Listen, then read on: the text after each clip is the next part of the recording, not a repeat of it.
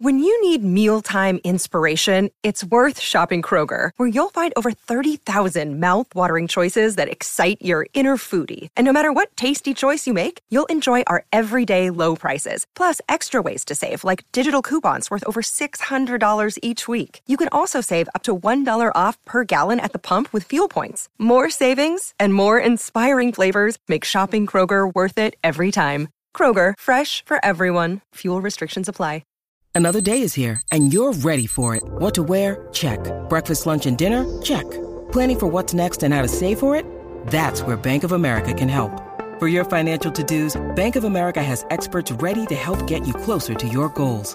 Get started at one of our local financial centers or 24-7 in our mobile banking app. Find a location near you at bankofamerica.com slash talk to us. What would you like the power to do? Mobile banking requires downloading the app and is only available for select devices. Message and data rates may apply. Bank of America and a member FDIC. Welcome back. The LIV Golf 54 hole issue is non existent, says Glenn. Look at Mark Leishman's results 64 in the final round. Not bad. Ridiculous to say Cam Smith had a problem with his lack of 72 holes. Look at what Brooks, Brooks Koepka has done as well. Thank you for that, Glenn. Appreciate it. Australia went down in the Davis Cup final to Italy, as I've told you this morning. So Jannik Sinner an absolute standout star, and he wasted little time in dismissing of Alex de Minaur to wrap it up for Italy. Of course, the first serve tonight, right across the SEN network from 8 p.m. Eastern Daylight Saving Time, and Brett Phillips is on the line. G'day, BP. We've we've spoken often about Jannik Sinner, and boy oh boy, did he deliver in this Davis Cup. Yeah, the architect, uh, Matty. I mean, a strong team. Uh, you know, obviously, a lot of guys disappointed you know, when you're looking over at the bench today, uh, Berrettini has had a tough year with injury. Uh, Musetti, who played in the first part of the week, he got a little injured. And then they, you know, throw in this Matteo Arnaldi, who's had a massive ranking spike uh, this year.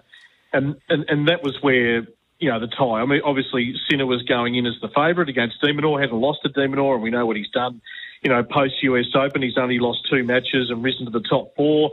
So he was going to be the favourite. Australia had to pinch that second singles rubber. It's been the dilemma all week. We started with Jordan Thompson. We went with Alexei Popyrin in the semi against Finland. He deserved to get you know that billing again, but Arnaldi played out of his skin, and you, you, you felt once they'd won that opening rubber, Italy, it was going to be a huge mountain to climb.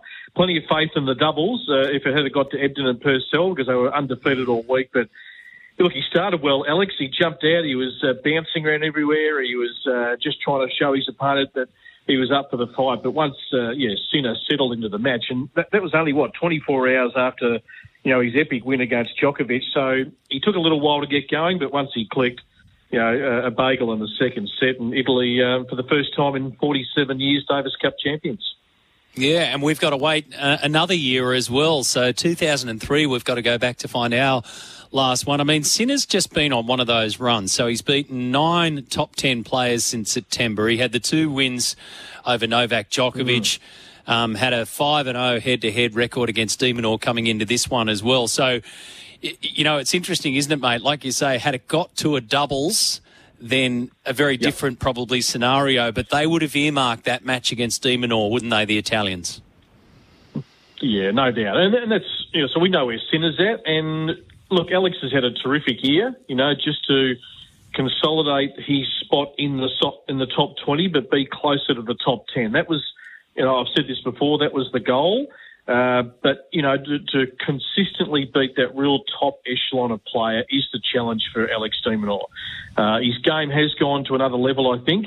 But gee, these guys at the top, uh, you know, his contemporaries, if you like, uh, just are, play bigger. They can just blow you off the court and I mean, Jannik's, uh, just to watch him up at the net now, he's such a good forward uh, court player, uh, very comfortable there, not not so once upon a time. So, yeah, Italy, they're very, very strong tennis nation, certainly on the men's side. It was the women a few years ago with Roberta Vinci and Schiavone and Flavia Pennetta, but now it's the men who are, um, you know, doing some good things on the world stage.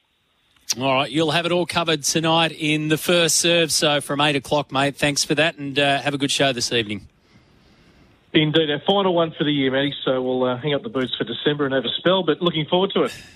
Nice. Yeah, you'll need a spell too, given the amount of tennis that's going to come our way. Thanks for that, BP. Brett Phillips there. So make sure you tune in to the first serve tonight. And the consistency of the Australian team's interesting because, the, you know, the, the obvious negative of that is missed out on the final victory again after being beaten by Canada last year. Um, at the same venue, in fact. But the Davis Cup has now had 10 different winners in the last 10 years. So it's been very hard to try and dominate, yet Australia is consistently there. And knowing what we know about Lleyton Hewitt, that's what he'll be focusing. He'll be bitterly disappointed, but that's what he'll be focusing on. The fact that they've built this consistency in a competition against the world's best that has been flipping and flopping all around. So a 2 0 victory this morning to Italy. Uh, they didn't need the doubles in the end. 0457 736 736 is the text line number. We'll talk supercars in our next hour with James Moffat. Brodie Kostecki is the new supercars champion. If you don't know too much about him, well, try and wrap your head around the name um, because you'll hear a lot more. You'll hear a lot more about Brodie in coming years, and that'll be dependent, however, on how long he stays in Australia. He's got his eyes on NASCAR as well. Shane Van Gisbergen's already going. Um, so there's a, a, new generation led by Brodie and the man who won yesterday in Adelaide, Matt Payne, a youngster. Another Kiwi comes through. So we farewell one and another one pops in the system and starts winning races and big races too. The Adelaide 500 is a big, big one to win. Ten dif- different drivers won this year. And of course, Ford won the uh, final races. In fact, the four final races for the season after all that parity drama that they had. 1300 01 1170 is the open line number. Uh, lots of thoughts around Michael Maguire, around Tony Kemp, uh, around the Kiwi situation. They just continue to come on through the T20 games as well. We'll get to all of those as we head towards our final hour of the program this morning.